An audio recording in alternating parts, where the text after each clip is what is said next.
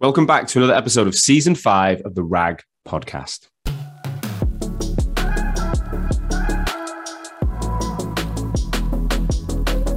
As you guys know by now, this is the number one podcast across the recruitment sector globally.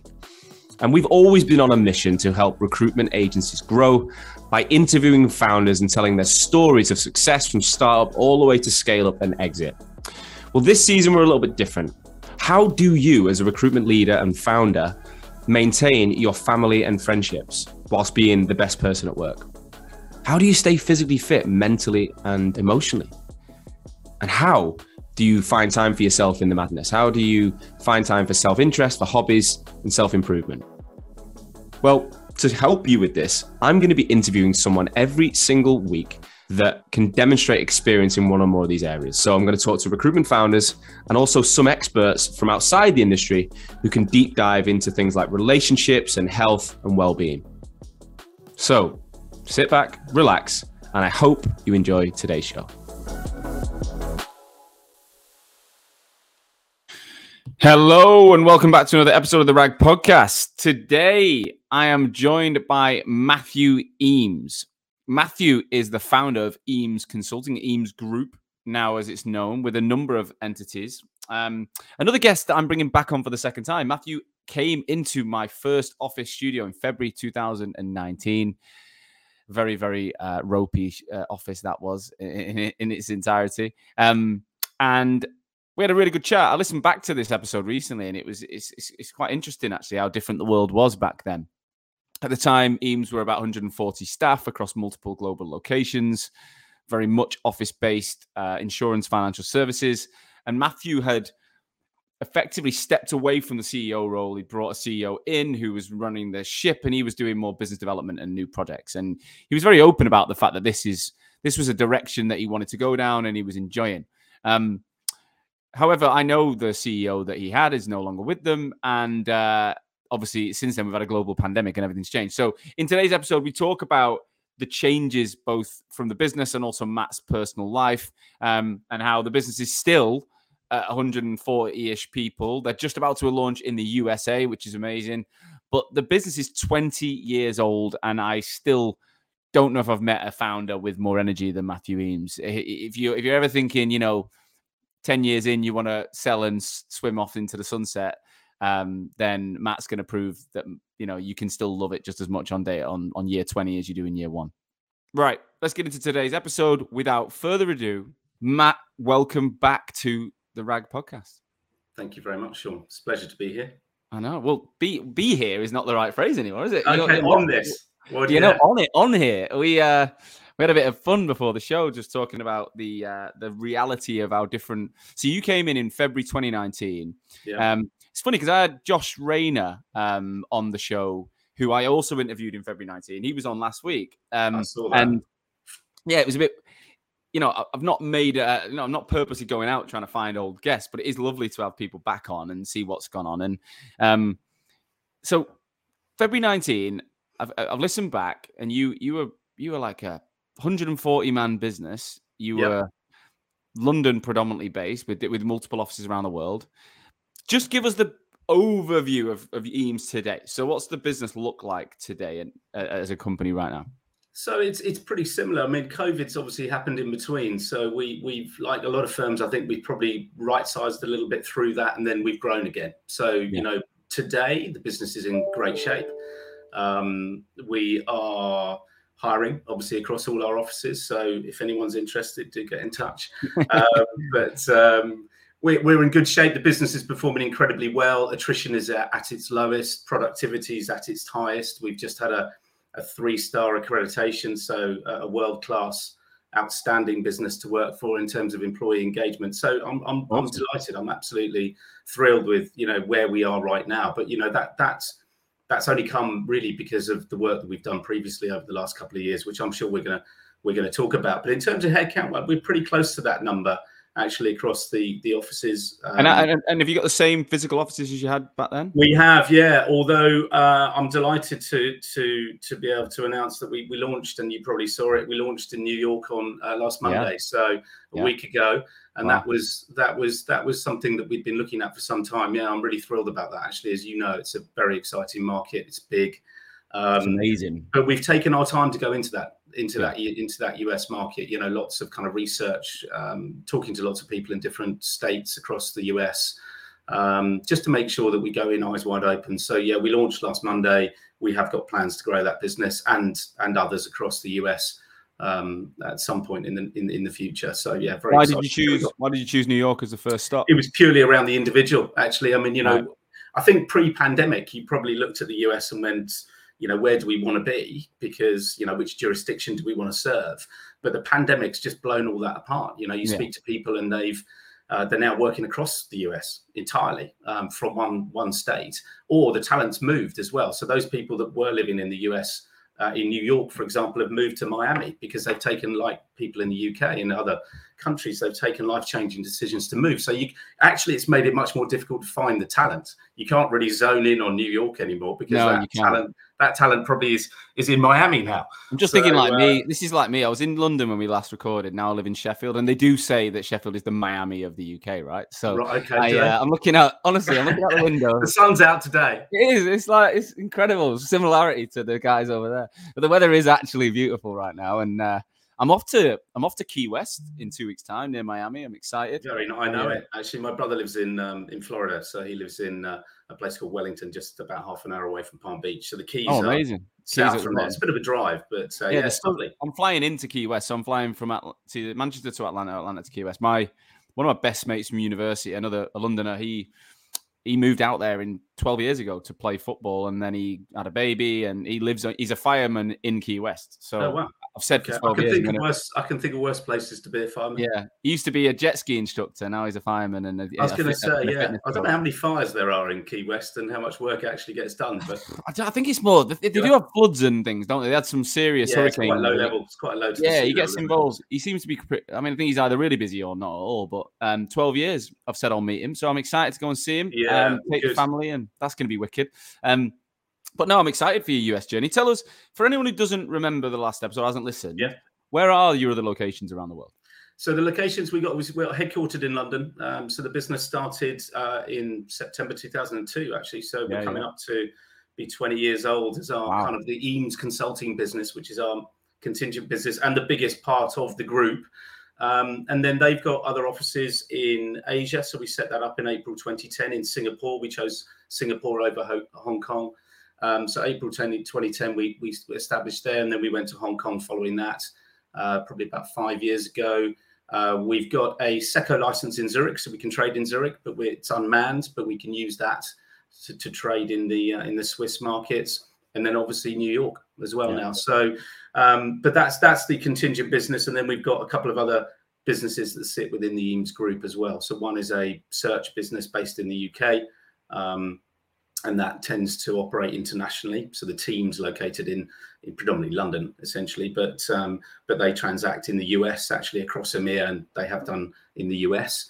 Mm. Uh, uh, sorry, in Asia, and um, then we've got a solutions business as well. So that's kind of project delivery, um, augmentation type type work. Because that was when we when we spoke. I remember the um, we would have been just starting that. I would have. Yeah, thought. you were like literally you just got the consulting business off the ground, so you were winning your first few projects. You were excited about it. You talked about yeah. you know you had a strong obviously associate network that you could bring. That's right. In. Um, so what.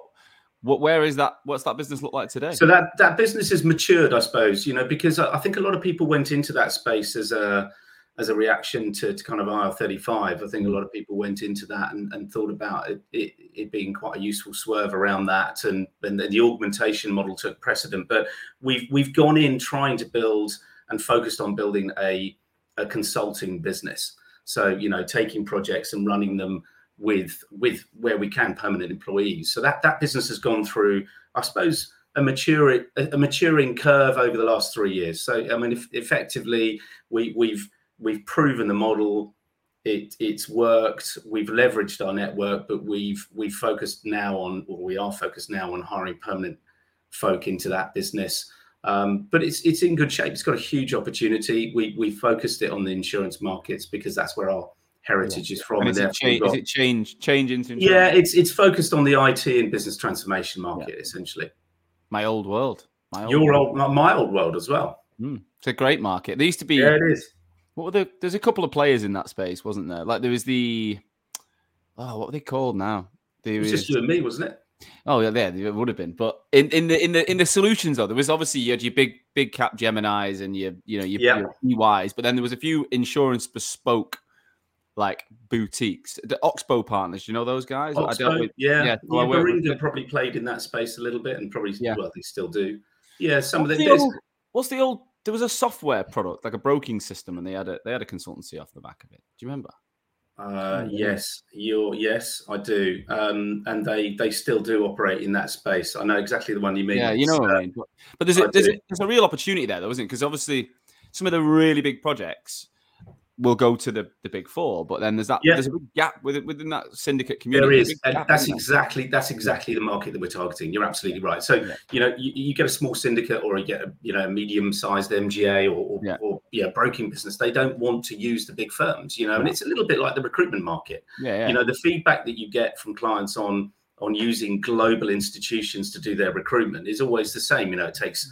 Takes a long time. They charge a lot of money. We don't feel as though the process is being done with us. It's not particularly consultative, etc. And that's the same sort of feedback you get in the consulting space, where they're sort of unwieldy, you know, and, and, and the classic of you know the 18 turn up, win the pitch, obviously, and then they they tend to populate the project with junior folk, right, and charge charge extraordinary amounts of money for those those individuals, and you don't get the SME uh, knowledge and experience that you're really looking for. And I think that's the that's the market and that's the offset for us is that we've got access to having spent 20 years in that IT business transformation space in the insurance markets. We've got access to SMEs that have been doing this day in day out, and we know we know who the good people are. We've often deployed them into client projects, so you know they can be referenced.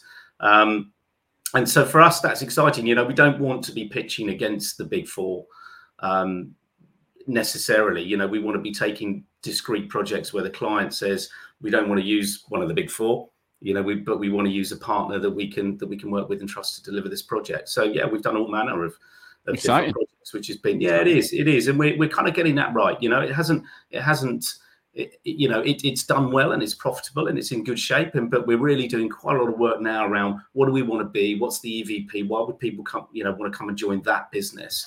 Which is not a recruitment business. Yeah, it's a no. it's a it's a solutions kind of management consulting, if you like, business. But um, so yeah, we we got work to do, but there's a huge opportunity, and it's in that part of the market that you've just talked about. Love it. So let's go back to 2019. Yeah, different world, a completely different world. We're yeah, talking completely. only talking three years, but by God, the world's changed, right? And um, at the time you had a CEO guy who I'd met and we'd done some work with, and you know, a great guy. I remember working with him closely. Um, and I think what was interesting about the show was that you'd you'd spent what was it, 17 years running the show, but over the last three years, you'd have you'd stepped away from that CEO role. Yeah, that, you picked a guy out from Asia. He'd done some work for you on in thing in Hong Kong and built an office or so. That's and then, right. Yeah, and then he'd landed in the UK, and he was the people. You know, he was he was steering the ship while you were doing business development, consulting, exec search stuff. You were more market facing, and I think what we what I what I really liked about the episode was that you were really honest that actually where your skills lied at the time, you felt were more on on the front facing side. And yeah. it was nice to have someone overseeing the the kind of the corporate message, the bigger bigger play projects, and and the people agenda. So I know Guy's no longer with you, right? He went off in the pandemic, I believe, and, and set up his own. yeah, own. it was early twenty actually, February twenty. Yeah, yeah. just before the pandemic, just, just before, around yeah. time. Yeah. So what what happened in 2019 with that? Because it did seem like you had it all set. It was in a really good place.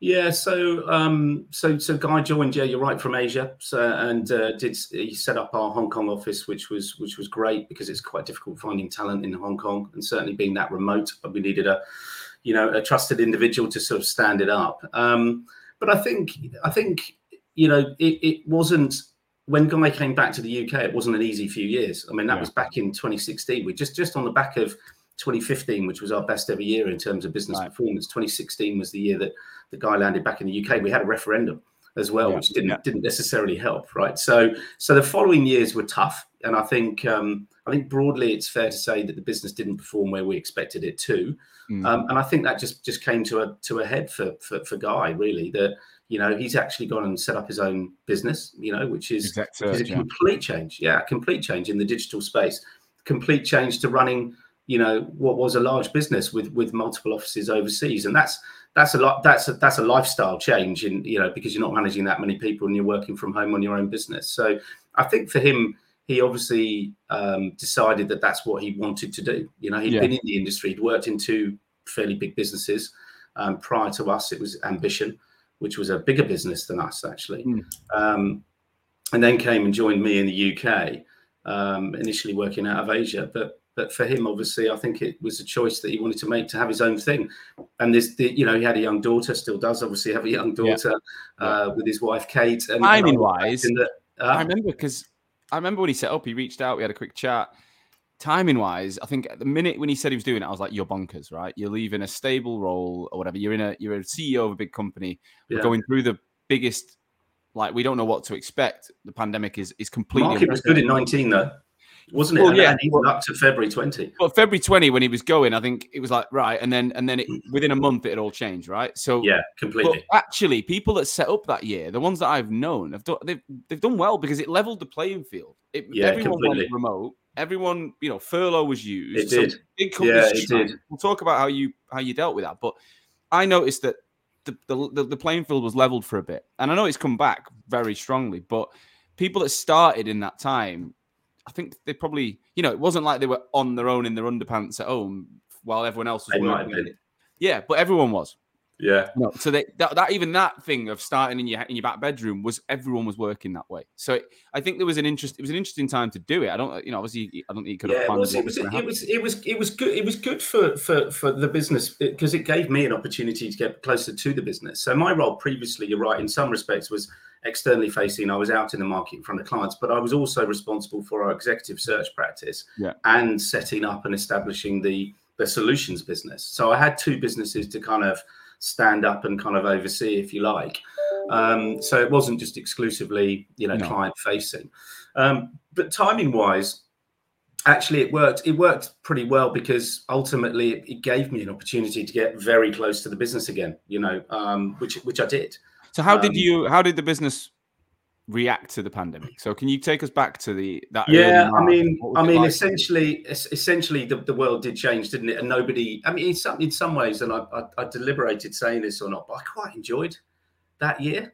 It sounds a bit strange, but it, I think if we take away the the fact just so I don't want anyone listening and going, "What?" Like, so let's take away the fact we, we're very aware of how bad that year was for people. From a yeah, absolutely on a personal level. Yeah, put that to one side. Yeah, that's not what I meant. What I no, meant exactly. was yeah. I enjoyed the challenge of running the business, and I think I'd agree with you. I'll be circumstances honest. that nobody knew how to deal with and we'd never seen before. That's the bit that I enjoyed. No, and I, I think you I know, kind of being up against it and that kind of camaraderie from the business. What was it like? Did you obviously you closed the did you have the Farringdon, Farringdon office at that point? Yeah, yeah, we did. Yeah, absolutely. Yeah. And in fact, we only we only recently moved. So yeah. back in the last year, we moved into 12 Moorgate now. But um, I suppose your question was how we how we dealt with the pandemic, and I and and uh, I think we took action um, pretty quickly. So in March, um, uh, just before the furlough scheme was announced, actually, we we had a board meeting and we looked across the business that people had just joined that were unproven um, or perennial underperformers and did what any other firm would do, which is which is trim some cost and and yeah. and get some people out of the business that we couldn't see um, functioning or performing in what was what was happening very quickly and evolving around us.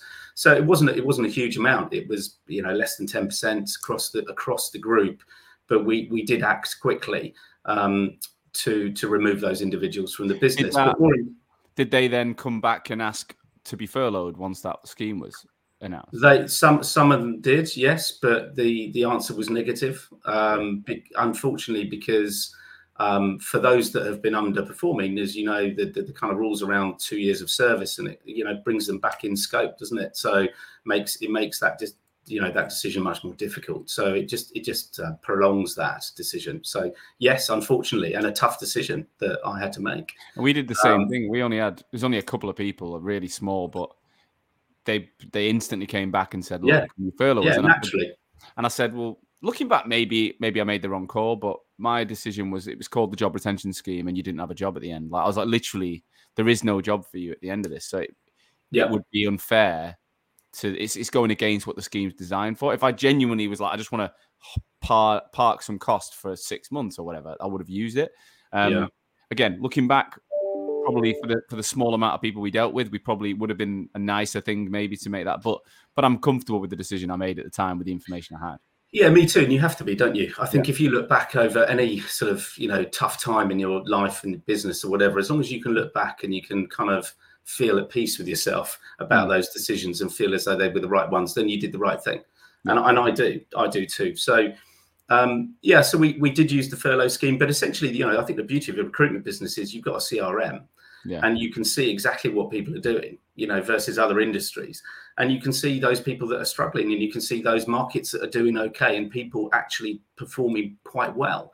And so, you know, we we we looked at the data and we just made data-led decisions all the time. We moved our board meetings from from monthly to weekly. Yeah. And we moved our director catch-ups, leadership team catch-ups to weekly. And then we had every couple of weeks we had a um, the board met with the kind of corporate services functions so that we could make sure that we were across the business. Lots of comms, three times a week. I was communicating with the, with the business globally on business performance and what we're doing and starting some initiatives. You know, so I think I think for us, whilst we we furloughed this, the, the business performed well. You know, productivity of those individuals that weren't furloughed went through the roof. I mean, it, it doubled, right? So, um, and and that's really what kept the business on track. You know, it was a profitable year for us. I'm pleased to report. Um, and I think for those people that we furloughed, we we spoke to them often. You know, we communicated with them often. We started loads of initiatives you know the focus switched very quickly to firstly tech enablement. You know can people work from home? What do they need? So loads of laptops were, were ordered you know sort of laptop stands monitors all that kind of stuff checking in and making sure that tech was working and people could actually operate. But then very quickly after that it was on to wellness and well-being. You know i, I um, just touch on the, the work bit though before we move into well-being because I'm interested. You strike me as someone who probably trained in the world that was very office based. Like I yeah, don't, I- yeah. I, I don't, yeah, I don't, I don't see you as being particularly open to the whole working from home stuff before the pandemic. I can't imagine that was big on your agenda. Um, what the fact that you have to buy laptops and things, you know, it, it shows the business was heavily leveraged in the office. Do you think? How did you personally deal with that transition of trust when it comes to saying, well, fuck, we're not going to. Obviously, the CRM tells us what people are doing. I get that, but still, Yeah. it is still a complete redirection of what you've all you've ever known at that point. how do you deal with this? So the question is how you deal with the trust thing. You you you just have to, right? And and I think you you as- assuming you've got some there before, right? And I wasn't I wasn't there was no reason for me not to trust anyone Yeah. previously. So so it wasn't like I was coming from a place where I didn't trust the business to, to having to trust the business. You know, I think um ultimately you, you just have to you just have to, right? So Did when you learn a- any inkling learn- of doubt, Did you learn a lot about to. yourself? Did you learn a lot Sorry? about yourself? Did you learn a lot about yourself in that period? Did I learn a lot about myself? Um, that's a good question. Uh, probably. I mean, I worked pretty efficiently from home, is the answer. Uh, whereas before, I never had. I was in the No. office five days a week, and I had a three-hour commute every day. So I say 15 hours a week. I got a, I got a whole day back, um, and that was extraordinary. So in the periods that we were locked down, I was, I was, you know, super productive in that regard. Um, but then again, I'm a people person, and I like being in front of clients. So that was that was the difficult. I like being in front of my people as well. I like Mm. them to see me as well. I'm very visible. I'm very active in the business. Always have been. And so that was that was the difficulty. But you know, you have to then just work in ways that you can maintain that. Right? You have to phone people. You know, uh, just just spontaneously to catch up with your your managers and your high performers. You have to flick to you know uh, Teams calls or you know WhatsApp or whatever it might be, video calls, just to try and get that kind of that sense of connectivity. And that you just you just you just managed through. But very quickly it changed, didn't it, to being online. So and, and we we embraced that.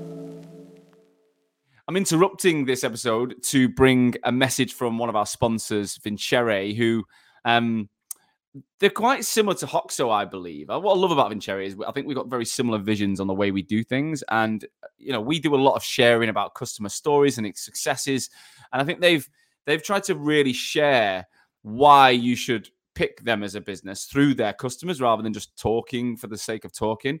So what I've been checking out recently, if you go on their YouTube channel, type V I N C E R E on YouTube and have a look at what they've been doing, you'll notice that they've been sharing stories from their community on a weekly basis.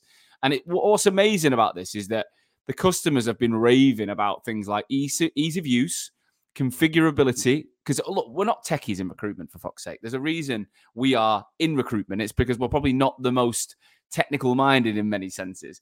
But Vincere's tool actually is, you know, it's configurable for most people. Um, and they've got all these features now from, you know, video interviewing, all these different areas that they're trying to bring in so that you don't really need to invest in other tech platforms. You can have a one stop shop solution that will give you everything. Um, but don't just take Vincere's word for it. Watch their YouTube channel, find out what their customers think. I've found it really interesting and uh, it's been awesome. So check out Vincere on YouTube um, and everything's on there. I'm, I'm genuinely, again, taking out the, the health agenda aside, I'm genuinely pleased that it's the, the, uh, the impact it's had on the sector because genuinely, like, flexible working was was non-existent really in, in, reality before the pandemic. It was but there were so many there, there, was so much narrative around presenteeism in, in terms of being in the office. And if you know you need to be in there putting a shift in eight till eight it's the only way you're gonna you know that's we know that. You and i know that's rubbish. Yeah yeah. Right? It is rubbish. It's about productivity. It's about what you actually get done you know when you're working. It doesn't but it doesn't matter where you're working. But you know the old school kind of management sort of philosophy, if you like, was they just wanted to see their team in the office, not scrolling through LinkedIn and, yeah. and bashing the phones. But as we know, that's that's that's not the answer.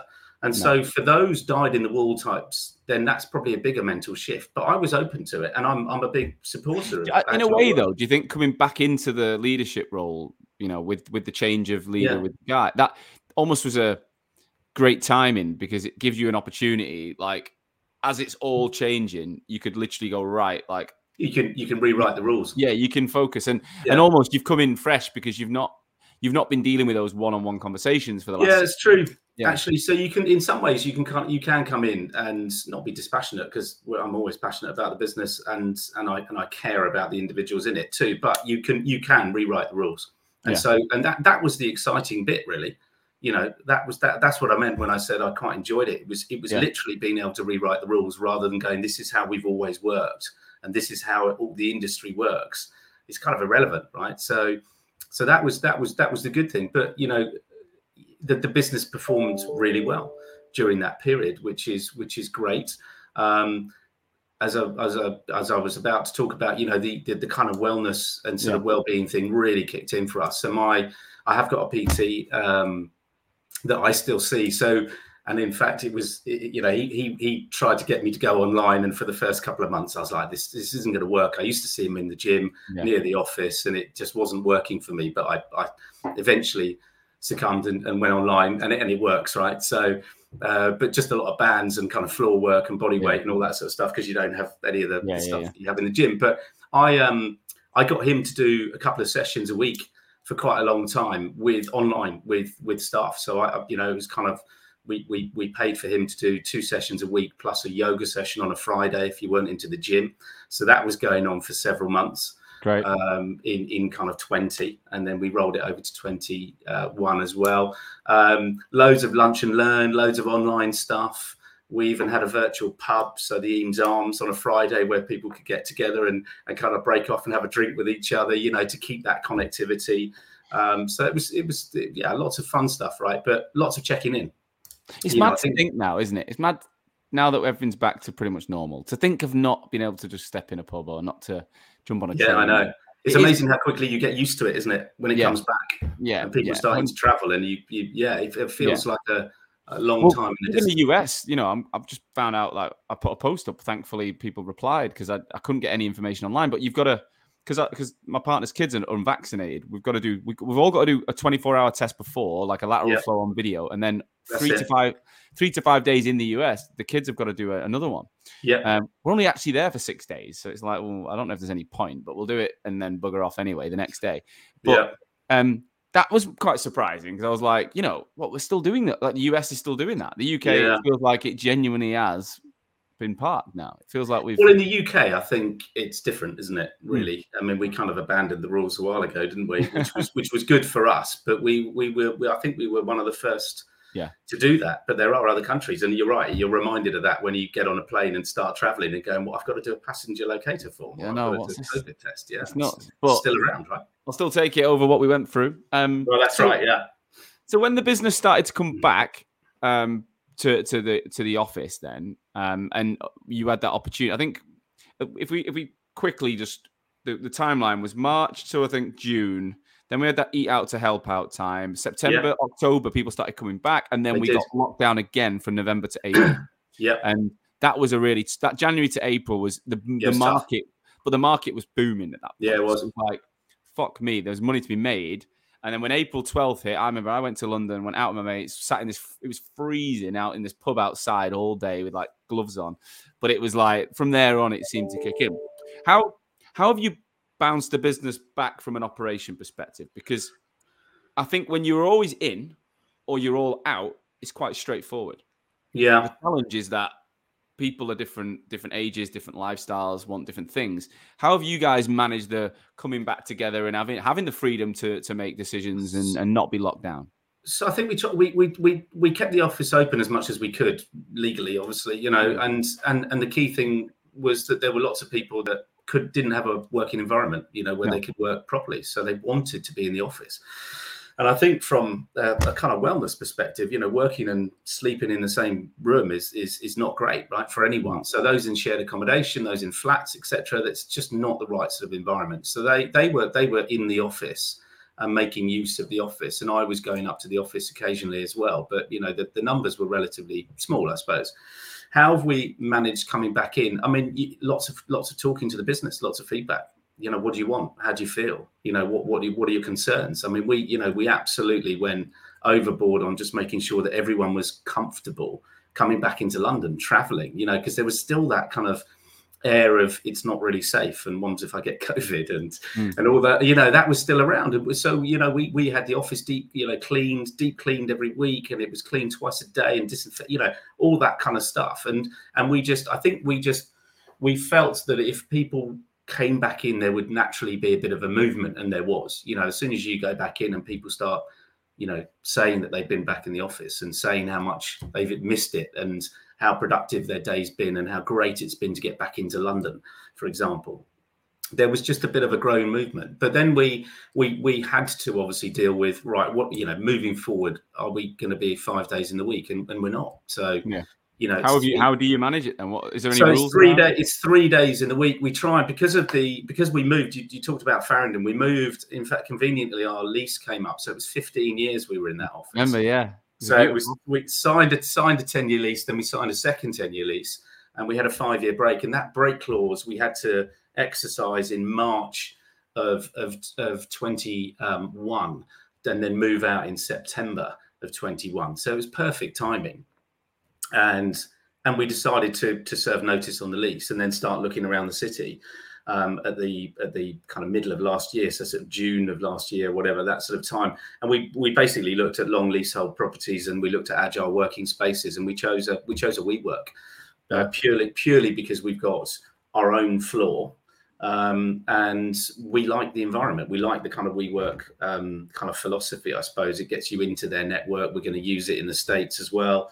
Yeah. Um, but it also gave that. us it gave we us flexibility. That. So we mm. signed a we signed a two year lease um, is it smaller? Is it smaller than you had? yeah, it is, and that's the point, right? So we we had seven and a half thousand square feet in Farringdon, two floors, and now we've got about four thousand three hundred square feet in in in um, in Moorgate, and so we have to um, we have to uh, get teams to come in at certain times during the week and rotate them around a little bit to make sure that we we get full use of that space. I mean, everyone break, can, people break out into co-working if they need to? Like, so you have the yeah, uh, yeah. So the, the space that we've got has got big, you know, it's got a boardroom, it's got three meeting rooms, it's got um, yeah. phone booths as well, which are brilliant actually for just yeah. a quick Zoom call if you want to get off the sales floor.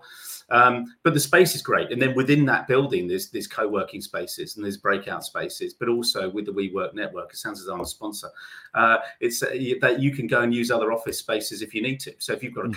Client that, that wants to meet in a different part of the city, you can just get on the app and book a room over there and get them to come in to that office. So actually, you know, the pressure on the office whilst it's there, it's abated slightly by spreading people around and that co-working kind of philosophy. But yeah, it's it's working so far. It's great. The, the, the, business is in in terms of location. It's a fabulous location. So 12 Moorgate, it's kind of close to Bank Station. Farringdon was was brilliant when I first went there in 2006 because it was the fringe of the city. It was a bit edgy. Yeah. Um, uh, but and, and I went there because the rent was cheaper. But uh, but you know, fast forward 15 years, the rent's exactly the same yeah, price as the city. The rise yeah. of Clerkenwell and so it's incredible really, I mean, really popular space, right? Are you what's cost comparable for WeWork in a smaller it's space? The same, actually, the same because what we were saving, in fact, so we had we had the same, effectively the same. We were paying the same rent as the city, but we didn't have um, significant rates because we it was right. it wasn't we didn't have a 24 man hour uh, you know sort of manned reception if you like and all of those kind of things so actually it's it's pretty much the same. So we've gone from seven and a half down to four thousand three hundred, but the, the quality of this space has improved. So yeah, and you've got all the amenities, and you've got yeah, you've um, got all of that as well. Just yeah, cleaning involved, and I imagine everything. Yeah, all of that. Yeah, yeah, all of that. Yeah. We were in the workspace in in Bethnal Green when um we went from that really raw place. You you which I came to. That was fucking rough, wasn't it? That was literally like I look back sometimes thinking that was hilarious. Like you got to start somewhere though yeah, the cafe outside was was very ropey, but it was great. Um, and then we moved to workspace in Bethnal Green at the Pillbox, which was cool, yeah. but we had to have our own cleaner and the cafe. Was, yeah, we had buy, exactly. Yeah, you had, you had, to buy your own coffees and all that, and it it wasn't um it was cool, but it wasn't quite. And then now we have global WeWork licenses, so we've got a team in Joburg, Cape Town, London, um, and it is. I was in Cape Town last month, and it is literally. Yeah, the, the culture is the same. You walk in, it's the same kit, it's the same stuff. Yeah. Um, in Manchester, I had my own space. Now I'm in Sheffield. I've took a I've had to take a different company because unfortunately the Miami of the UK doesn't have WeWork. What can yeah. you believe it? Well, they, so you know what it's like, right? It's there's there's definitely some some benefits to it, and it'd be interesting to see, you know, whether you know the agile working and the pandemic has played into their hands a little bit. But uh, we like the space. How do you find? Like how do you find the kind of because everyone talks about the challenge now is you bring someone more junior into the sector yeah. and typically they would have been surrounded by top performers they would have been listening a lot training was a lot very physical now you've got people still want that junior community because that's the scalable Absolutely. model but a lot of your yeah but, but, but, i reckon a lot of your top guys will be mature they'll have families they'll be living out of the sticks they'll are they going to want to come in as much? They're probably going to be less likely to be spending as much time in the office. So, how are you finding that challenge? Yeah, you're right. So I think with with ACs or junior recruiters that need training, then you need to try and get them into the office as much as you can. But you know, you need to be cognizant of the fact that you, anyone asking anyone to be in the office five days a week is already on the back foot from the war yeah. for talent, right? So we don't. Um, our preference is they're in four days a week, um, and that's really to to make use of the facilities there, right? Number one, as we've just talked about, mm. you know, so that they get they come into the city uh, and and they're in an office environment. But then then we we have to make sure that they're the, the, manager is in as much as possible. But you're right that often those managers are now taking advantage of two days from home, so they're not yeah. they're not always in. Now we leave it down to the manager to manage their own ACs the way they see fit, right? So we don't have a kind of um, you know a standard process around that. But we we we we make sure that the ACs um, are are effectively they make use of the office space. So they're trained in the office. So we have a we have an internal l&d function and we make sure that you know if the manager isn't going to be in then the acs will come in and they'll do they'll do training sessions in the office. Because i think the things that you can't replicate so easily are the, the, the kind of human contact, the things around you know specifically training. I think mm. has to be it's better done in person. Of yeah. course, you can jump on a Zoom call, um, but I don't think it's the same. So all the things that I think are beneficial by being in person, we try and do in the office, and that's the the, the kind of approach that we've taken to to. What I find um, when I interviewed the guys from the the, the eleven groups, you got Storm two, three, four, five, and it's growing. They're, they're the fastest the fastest growing recruitment firm in the world at the minute. It's insane what they're doing, isn't it? The, the, way they've they are pretty aggressive with the with the office. I think they're giving people. I don't even know if they give the day from home. I don't know if they do. I need to remember. They'll figure that out. But yeah. the one thing they do do is they set up operationally like there's like pillars to the to the support that are always on the floor. So, for example, there's a high performance coach always on the floor. So even if your boss isn't in, there's someone answering questions, sitting at your desk, supporting you. All they just literally are on the floor all day, every day. And I yeah. think thinking more like you got the manager and the coach, and the first team coach. I think is a quite a clever yes clever way to do it. Um, yeah, it is, and it's similar. It's similar to what we do, but probably not as aggressively, if you like. Mm-hmm. But um, you know, ultimately, there's always somebody get in the office, whether it's a high performer or a, a, another manager. You know, and we just encourage people to make sure that they both ways. You know, that the ACs yeah. go and ask for, for help if they need it, and either there'll be a an, an L and D person there or another manager that they can go and talk to if they need some advice or input, or they just pick up the phone to their current manager. But I yeah. think you're right. It's it's so we're, we're, we're trying to balance it off at the moment, but it's it's it's it seems to be working, and I think ultimately, I don't think we'll see a return to five days. Um, mm. You know, just across the industry and and, in, and across our clients as well. I mean, that's yeah. the that's the thing we've had to deal with challenges around that because I think what happens is.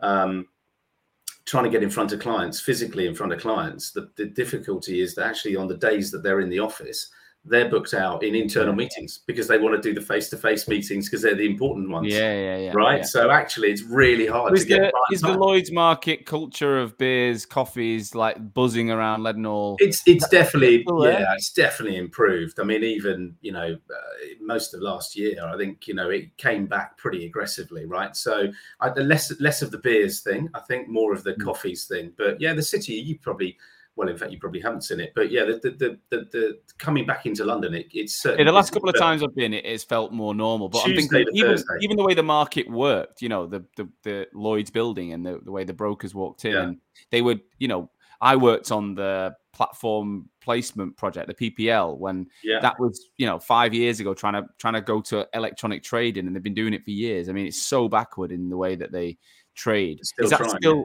Are they still still? Is all that still face to face?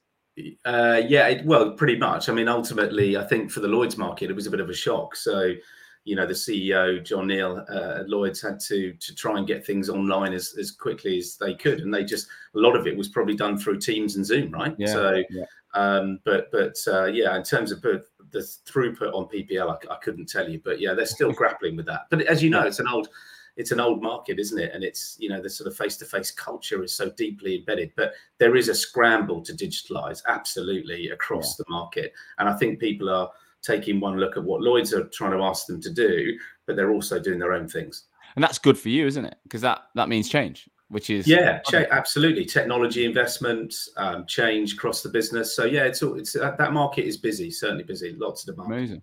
Yeah. So, a couple of things I want to talk about for the remainder of the episode. The first thing is around the market right now, and you know the signs of a potential. Everyone's talking about a recession. I put a yeah. post last week, which wasn't intended to scare consumer confidence, but genuinely, I have three and a half thousand academy members. I ask the question on every session: "What's the market like?" And yeah. my my question is really is you know I, I, then break it more specific is the job flow the same are you finding changes in the candidate confidence or community and it's not alarming yet, but I'm definitely seeing more recruiters tell me that the job flow is slowing down slightly. It's, it's, it's becoming more mm, back to normal as opposed to negative. But what what have you seen? Yeah, exactly the same. Really, it's it's it's um it's slowed a little, um, but but uh, you know ultimately it depends who you ask about a recession, right? So um, as to whether there is going to be one or not, but ultimately also what does that really mean for the recruitment industry, right? Because we're only talking about negative GDP growth for two quarters. So, yeah. but the, the, you know, what impact does that actually have? I mean, recession is this scary word, um, and uh, you know, we I think we associate it with you know markets changing rapidly and you know you know redundancies and everything else, but it doesn't have to be that way. No. And it could be a it could be a short recession. It could be it could be a shallow recession. It could be a deep recession. I mean, you know, we that that's the key. But ultimately, just on the job flow, yeah, the job flow has cooled a little bit. Yeah, absolutely. And we're in candidate short markets in most of our disciplines. You know, that's the challenge. So what we're seeing from that is obviously, you know, buybacks, counter offers um, that we didn't see at the start of last year because you know that was a different market, plentiful jobs, lots of candidates. But you know, having having then had 12 months of that obviously you know we're getting into a candidate short market. And it's about educating clients you know how to best go about recruitment because some of them coming out with with salaries that are just not right for where the wage inflation has gone to in their in their sector. So um, yeah we'll, we'll see. We'll just have to see what happens i suppose you know have you seen do you think the wage inflation is that sustainable? Because there's also the element I was reading about again on LinkedIn about how what do you do when you start buying buying talent at an yeah. extortionate rate. What, what, do you do with all your existing members of staff? You know. Well, that's right. Yeah, it becomes a challenge, doesn't it? I don't yeah. think that we've seen that necessarily permeate. Well, we have and we haven't seen it permeate into the recruitment market. But if you're talking about clients, obviously, yeah, it becomes a problem. Is it sustainable? Your question, no, of course it's not. Right? It's just it's just nuts, particularly with with everything else, inflation going up, cost of living going up, and you know it's going to put pressure on the cost base, isn't it, for every business? In recruitment, I think. um I think we're certainly seeing it, but we've we've always seen people trying to move around the industry, um, and and their salary expectations are just completely out of kilter, either with the market or their or their own ability, right? Mm. So uh, coming back to your point about organic growth, you know, we've always been a big supporter of ACs because you can train people to do things in the way that you feel best suits the market and why we've been successful as a business, right? And it gives you it gives you that continuity in terms of bringing those people through through the culture and giving them opportunities to lead or manage um, teams in the future. But you know the market's the market's tough to hire at the moment. You know there, there aren't many people because lots of people are busy being successful, and when people are busy being successful, they don't entertain a conversation about moving. You yeah, know, why would they, right? So so that market is tight as well, and and also, you know, when you when you come to hiring, as you'll know, when you come to hiring I suppose experienced people, it's it's it's a it's a 50-50, you know, chance really of those individuals bringing what they say they're going to bring to your yeah. business, and that's always the lottery, isn't it? So you know, we do quite a bit of due diligence, quite a bit of testing, you know, in terms of psychometrics and, and a structured interview process for experienced hires. The same for the same for inexperienced hires, because ultimately you don't want you want to get it right more often than you get it wrong, right? So the more you can do around that, I think the better. But you know, you think, your, you think earlier on in your career you made that you made some bigger errors in that space. I think like, as an early as an early we've always made hiring errors. I think I put a post out recently about you know hiring with the the head and the gut and all that kind of thing. You know, and we've all gone on gut occasionally, haven't we? Because you you know hope is the biggest killer in recruitment. It's uh, somebody I work with tells me regularly, and uh, you know the point is that you just hope. And I'm I'm an optimist because you know and and I always look for the best in people. So occasionally you do you you want it to work out, but but ultimately, if it's flawed in some way, it's just not going to work. So yeah, we've we've always done that, and uh, you know, well, we've always done that. We've we've we've. I think everyone can say they've made hiring mistakes. Yeah, and hopefully you make less of them as you get older and mature.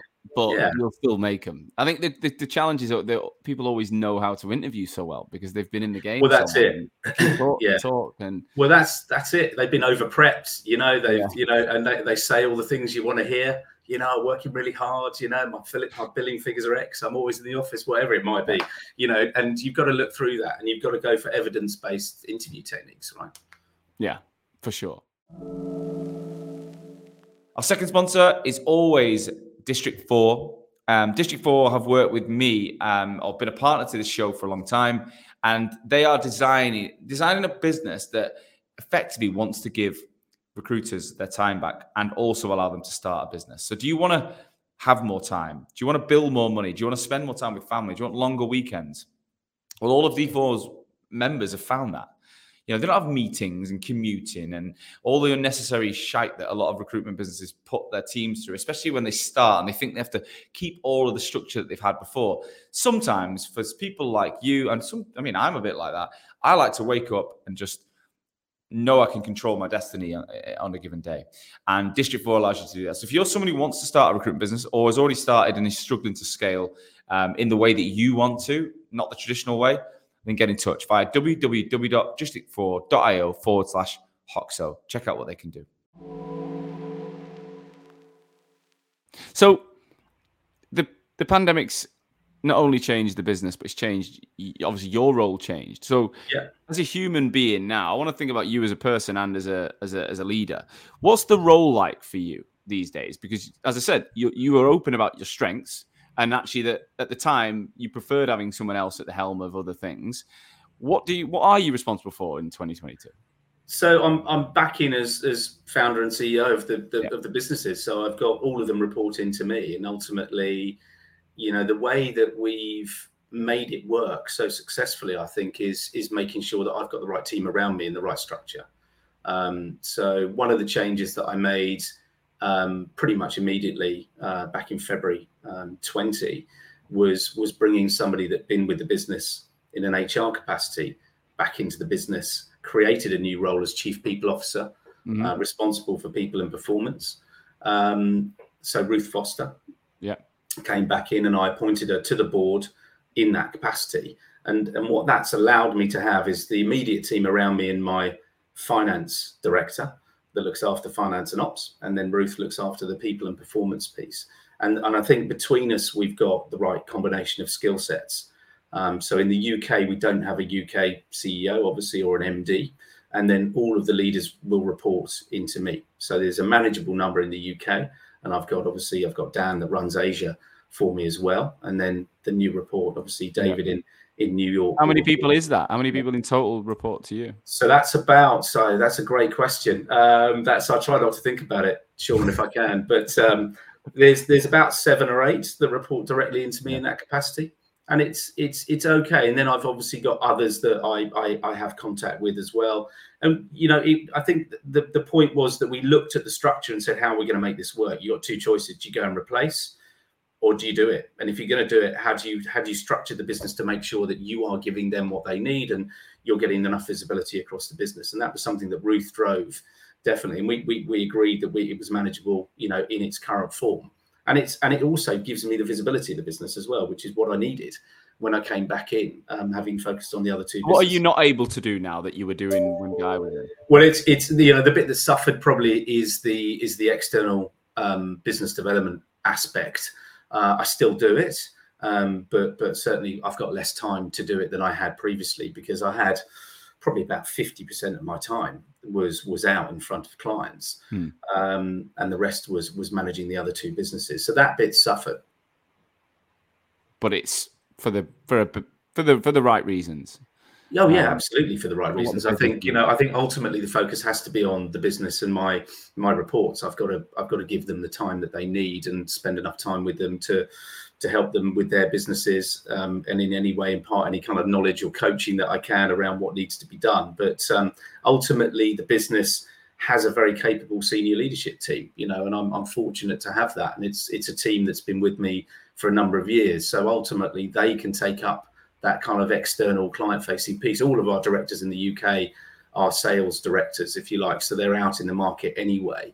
Um, so really, they're picking up the slack. And you know what I've done is just choose to keep in touch with with those clients and those individuals that either want to continue that contact with me or are significantly important to the business yeah. that, that require that that kind of input from it. So what what does an average week look like for you? How do you structure yourself? Um, how, I wish I'd say I was in charge of my own diary, but I'm probably not. I'm not in charge of my own diary. Um, the average week is um, quite a lot of internal meetings. Essentially, you know, we have a, a, a, structure where we catch up with the directors formally once once a month. So we'll go through a kind of dashboard session um, with those individuals. So that's an hour for each of the reports, um, just around that, maybe an hour to an hour and a half, and that's that's a complete drains up on on their team performance, individuals, activity, clients, you know, net fee income, sales strategy, hiring is is is hugely important at the moment as well. So PRC pipeline, um, gaps in their team, etc. So so that tends to take up quite a lot of time on a on a monthly basis, mm. and then in between that, it'll be strategic projects. You know, we're still working on quite a bit of um, stuff. So having uh, kicked off a number of things at the back end of 20, uh, 2020 and into 21 around our sort of vision and, and values and purpose. Um, you know, there's there's obviously a focus on uh, productivity, tech stack.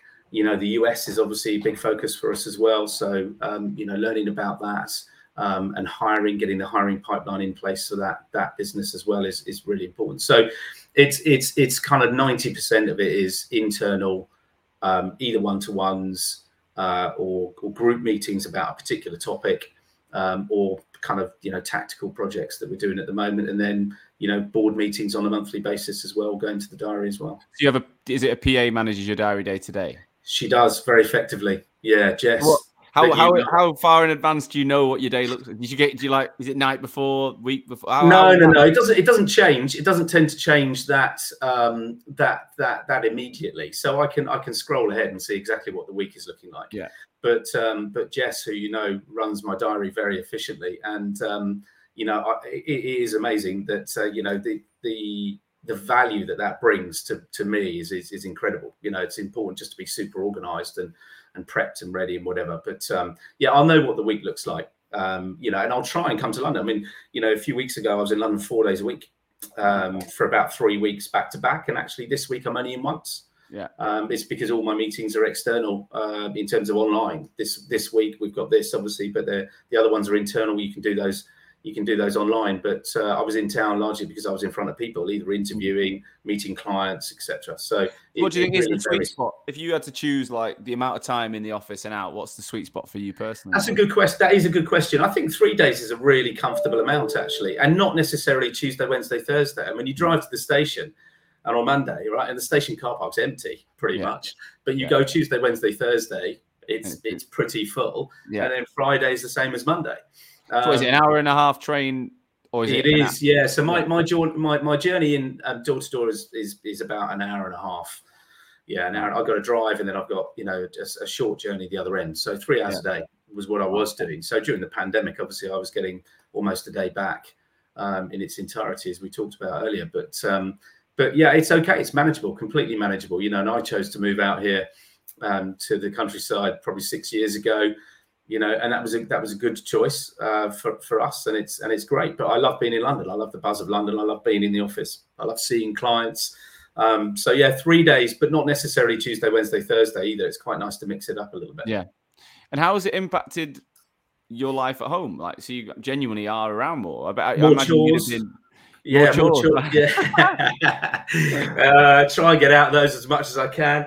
Um, no, look on a, on a serious note. I mean, you know, it's been, it's been great to be around and do what everyone else has done, which is that work life balance. You know, mm. I hmm. mean, you know, I don't expect, you know, I don't, I don't expect, and I don't imagine that people are up at their desk at kind of seven thirty every day. If they want to go and walk the dog or go for a run, great absolutely yeah. great.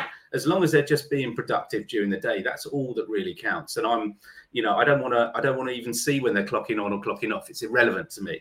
It's totally irrelevant. What i care about more is that they're being productive and they're looking after themselves. You know that's the main thing. And that's that's kind of how how i've managed to kind of get through this and how i continue to to kind of you know carry on looking after myself. It's so important. Do you think, right? do you think your life outside of work has been impacted by this this change? Like, do you think there's I don't know, whether relationships with family or whatever is is there a is there a difference in you? Do you believe now than perhaps when you were every day going to London? Yeah, I think so. Look, I'm around. I'm around a lot more, so I'm certainly seeing a lot more of my wife and my kids. You know, so the good thing is that I can take the kids to the bus in the morning, whereas before I might have been on the train um, and she would have had to have done the school run and stuff like that. So sharing that, I think, is is is an obvious one. But also just seeing the kids in the morning or or mm. being around to pick them up off the bus and ask how their day was. You know, that that sort of stuff is. How old is really are you? Meaningful. It's really meaningful, you know. So, my did you ask how old they are? How old? Yeah, how old are you kids? So I've got an 18 year old who's currently sat upstairs at the moment trying to be really quiet for this podcast, and um, and he's doing a good job. Um, so he's just finished his A levels and he's taking yeah. some time out. Um, so I'm trying to get him some work experience basically and show him the big bad world out there. Um, so he's enjoying that. Um, and then I've got one that's just doing GCSEs as well. So he's 16. So um, he's actually got his first um, GCSE today, biology oh, wow. exam. Yeah, he's got uh, one tomorrow and one on Friday. And then my daughter Honor, who's 12, so she's just singing and dancing her way through life at the moment, completely oblivious to what is yeah, a GCSE yeah. and yeah. exam. So yeah, three kids, which is enough. Um, and uh, it's been they great to spend They must time. be loving it though. They must be loving it because they would have only ever known you to be yeah up early, back late, like that, like weekends all around. I'm sure. But yeah, you're right. You must love that. Yeah, yeah, absolutely. Yeah, no, there's a lot to be said for that, and it just allows me to kind of snatch some time with with either my my eldest one or, you know, certainly the weekends were normally sacrosanct yeah. a little bit for me, and there was there wasn't a huge amount of work that I could do on a weekend anyway, so mm. I was always around at the weekend. And in fact, you know, I always afforded myself a little bit of flexibility. I wasn't like previous guests you've had, you know, kind of leaving at five in the morning, coming back at eight at night or whatever.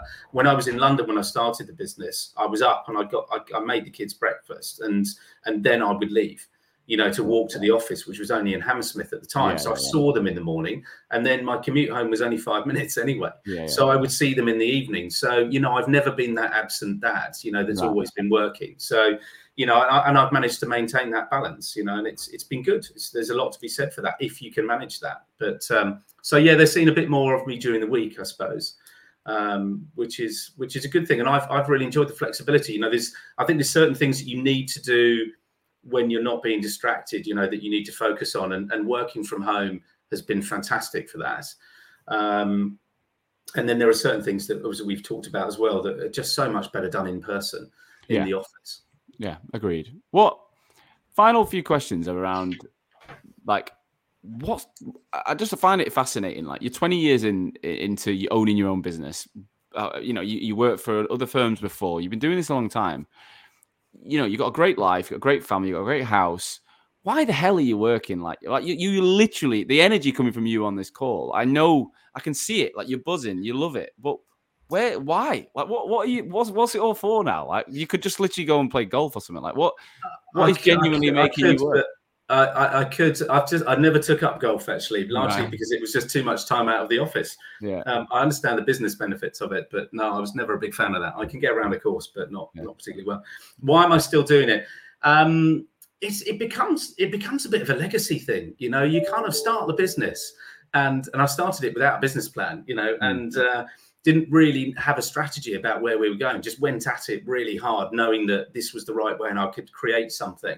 And then obviously very quickly you realize you do need a strategy and in fact it's good to have a vision and a yeah. purpose because that's what people really um, need you know to feel um, connected to. Um, why am i still doing it? Um, because there's just challenges all the time that and I, and I said you know which you you know kind of qualified my statement on the pandemic I, I, I loved being up against it. You know, that was a that was a very kind of challenging, but really quite an exciting time around decision making. And at the moment, it's it's the market's good, yeah, but there's still we've got a new challenge. You know, we just launched in the US, and I I really want to make a success of that office before I can even think about taking more time out to do golf. Yeah. You know, I mean, yeah. you know, that's a huge market. Um, you know, we are a good recruitment business and we've got a good reputation. And for me personally, the challenge of making sure that the business performs um, and continues to perform now at its best ever levels, which is, I think, a testament to the team, certainly, but something I'm super proud of. Um, we've got to keep that going, but also we've got to make a success of the US and and and and and the other business units. You know, so I'm sort of driven by I'm driven by that. It's not an ego thing, really, because I'm quite you know I'm not egocentric. I don't I, I don't solicit kind of you know media attention as you know i've only been on here twice i've been yeah, yeah. But, you know i'm not i'm not big on that stuff it's not important to me really um, but it's about it's about the business and and and i think there's just more to do there's more to do and more to be achieved and that's that's what's driving me at the moment plus i'm just wait i mean can you imagine the disaster that would happen if i just put my boots up i mean you know my wife yeah. would be having none of it yeah. You know, as much as she quite enjoys me being at home I've got just too much energy, really, and I need to expel that in the right way, which is yeah. which is on the business. You know, that's yeah. I can't wait to get on a plane to get out to Asia. It's been a long time since I've been out there, and I can't mm. wait to get on a plane to get out to the US. um, and and kind of absorb that market. But no, that I'm I've got too much energy and, and I think too much to give for now, just to step back. You know, and obviously I've stepped back once, and that didn't that didn't work necessarily for me. So. Um, and for the business, so I, I, I'm I'm just really enjoying the role at the moment, and I'm I'm enjoying the market. I like it. I think it's it's brilliant to see. Like I say, 20 years in the game, you still got the energy. It's funny because I've interviewed so many people, and you know, we, everyone's got their own agenda. Everyone's doing it for their own reasons. A lot of people want to exit and make millions and swan off into the sunset, and that's fine. But the the majority of people that I've interviewed that have actually done that, I'd say majority have said it was it was underwhelming. Yeah, they do it again because you know the guy Mark Zanowski who sold the staff group was like within a year he, he started his next venture because he was yeah, like, I mean Literally. I mean, never say never. I mean, but that that's I can see that happening. You know, yeah. so it needs to be carefully orchestrated, and ultimately, you know, it doesn't have to be a full exit, does it? It could be a role no. again. You know, you could remain in. I mean, if you do a good job on the earn out, they might want you to stay around. You know, I mean, that's you know, there's loads of different ways of constructing an exit, right? But yeah, I'm, I have got loads of energy. The business is in great shape. We've got so much to do. We've got a full agenda um, you know, in terms of what we want to try and achieve this year and next year, because we've got as part of our kind of future at Eames three year plan, we're in the second year of that. So we've got this year and next year. And, and and and it's yeah, it's all really good. Where does that Where does that get you to the point? That, that'll be a final question: is where Where does that get you? So the three year plan, where are you're going to be in an ideal world at the end of that? Where are we going to be? So physical locations probably similar. Um, we mm-hmm. we are considering one more, which would be over in um, on the continent. So it probably Germany would be the obvious place, but mm. it's not entirely necessary. Headcount wise, we've got um, and we put it out there a while ago. Actually, we've got to hire 100 people as part of that that three year plan, which is quite a significant number. Mm. Um, we're we're there or thereabouts at the moment in terms of on track, but that is that is a um, that's a big number to go for. Yeah. And then financials, well, you know, probably indiscreet of me to talk about, but bigger than we are at the moment. You know, the business is, yeah. has performed, you know, incredibly well, and we're we're ahead of we're ahead of last year. In fact, we're about forty five percent ahead of Q one last year this year, which is great. Um, and the run rate is strong.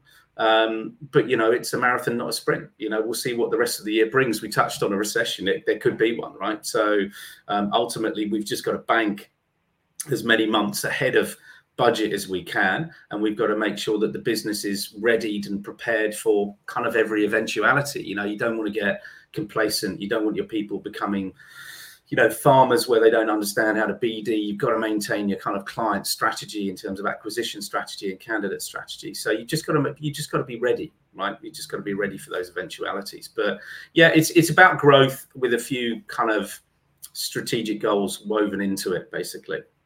Well i'm delighted to find out that things are going so well. Um it's been a great you know, I'd love I love having guests back on. I think it's something I will do more of is get some of the earlier guests on because it's it's just great to see the development and the changes and, and check back in. And, and I, like I say, let's get a part three in the diary in a year or two. Let's find out how things go. Yeah, I'd love um, to. Love to come back on. I really appreciate yeah. being invited back. So it's good to see you, and it's good to hear your business is going well as well. Absolute pleasure. Yeah, we're going all right, mate. We're, we're in a good shape. I mean, I'm, I'm I think the pandemic for us as well has has genuinely fast forwarded kind of the appetite for what we do, and, and actually people understanding how important their online brand is. So um, previously, people were it's, it's, it's funny because in the last year, the the sector has experienced such amazing results that in some instances people have been like, we just don't need it yet. Like, yeah, we, we, you know, we're printing money. Why the hell do we need to change? But I think what the pandemic taught us is we can that's never rely on. We can't rely on anything. You've got to keep building. Yeah, keep, like that's the thing about me. I'm not even. Like, there'll be people on LinkedIn who do more, who do better than me but I show up every day. Like you, you, you don't miss me on a day. Like I'm always fucking there, and I will always you be. And that, and that is my strategy, right? I'm consistency will win, and that's why I teach people. That's what my methodology is, and and and I think that's what you've proven over 20 years. You you know you you show up every day, whether you're at home or not. Day, exactly. Yeah, no, you're absolutely right. I mean, I think there's a lot to be said for that and the success of the business and the philosophy across the business. But on your point about marketing, and we we we invested really heavily in 20 Mm. So at the back end of 20, when the world was still in the you know in the midst of the pandemic, we we kicked off a a large scale brand refresh, as yeah, Sarah yeah, will tell right. me, uh, and and went down this you know, went down. We're going to go vision, values, and purpose. We've got to get this nailed so that people understand why we show up every day. You know, and get and get and give them that purpose of you know why they're working from their current kitchen table or whatever it is, but that connectivity to the business, knowing full well that things will change and things will come back. But I felt it was slightly lacking and it needed to be redefined. And it was a it was a great opportunity to do that. So we kicked off a you know a pretty extensive and expensive program of work around that. And I'm delighted that we did. I think the timing was great. But to your to your point, I think that and it's probably it's probably a question for another podcast around, you know, the the connectivity around recruiters' roles and how much of it is actually marketing related is is so significant and it's it's it's become so much more significant over the last and you'll not. tell me longer. But yeah five six years people and those that get it are really doing well from that and those that don't it's you know just it, won't. It's, it's it's literally that. The hardest thing about it is the people and uh, this will be the final point because i don't we, we've got things on but the people that would make more from LinkedIn are the experienced people, right? Those yeah. with those with gravitas, those with relationships, those with networks, those with experience. They would absolutely fly. Like there's a guy Kyle Winterbottom who's coming back on the show. I, know, I trained yeah. him. Kyle used to work. He works for. He, owns an agency called Orbition. He um he's now in the top 100 most influential data people in the world yeah. in, in, the UK. He's been invited on podcasts, books. He, he's quoted in books his brand is insane. He gets every 100% of his revenue in 18 months has come to him. And because he's got the stories, right? But the majority of the senior end of the market don't want to they don't want to change. They want it's like insurance, you know, they've always worked a certain way. And then you have all these juniors coming in who are really open to it. But the yeah. challenge they have is they look up and no one in their agency is doing it at a senior level. So it's yeah. like that's the challenge I'm trying to change right now. My mission is to is to propel the best people in the sector, stand them out amongst the people that don't want to be seen. Because I guarantee they, like I say, media content will not replace the recruiter, but the recruiter who uses media will replace the one that won't. That's yeah. it. That's a fact. That will happen. So, amen to that. I want to. I want to power that. I want to be behind that. That's my mission. I think you are, Sean. I'm trying. I'm trying. Look, Matt, absolute pleasure. If anyone's listened, as always, wants to work for Eames or even just wants to pick your brains, is LinkedIn a, good spot to drop you a note? Absolutely, yeah. LinkedIn, I'm on there, obviously, yeah, and I'd, I'd, welcome it. Actually, off the back of the last um, episode that we did, I had a few people contact me just to kind of pick my brains on their business, and they a couple of people had a small small startups. They just wanted to know how we'd scaled and some of the mm-hmm. pitfalls, etc. So I was delighted about that, and I'm more than happy to field any kind of calls or questions. So yeah, amazing, legend. Well, look, thank you so much. Let's get you back on in a couple of years, and good luck with everything you've got. Thank you, Sean. Yeah, you too. Thank you, as always, for listening to today's show. I truly, truly hope that you got value from it. That's the only reason I take time every week is to ensure that my audience, future and existing recruitment owners are learning from each other to make this industry that I love so much stronger. Today's episode was brought to you by Hoxo Media. I am the CEO and founder of Hoxo Media, and we are the world's leading content marketing and personal branding agency for recruitment businesses specifically. So we are working with over 200 agencies and 2,000 recruiters right now, both managing the brands, producing content, building written, video, podcast content for niche recruitment agencies all over the world, as well as coaching at a desk level individual recruiters in your businesses how to be better on LinkedIn. That's how to brand themselves. That's how to produce content. That's how to use the opportunity on LinkedIn to get traffic to their profiles and turn that into business. We're coaching people all over the world every single day. If any of that sounds of interest, please do visit www.hoxomedia.com or drop me, Sean Anderson, a personal message on LinkedIn. I would love to talk to you. Tune in again next week on LinkedIn. I'll see you soon.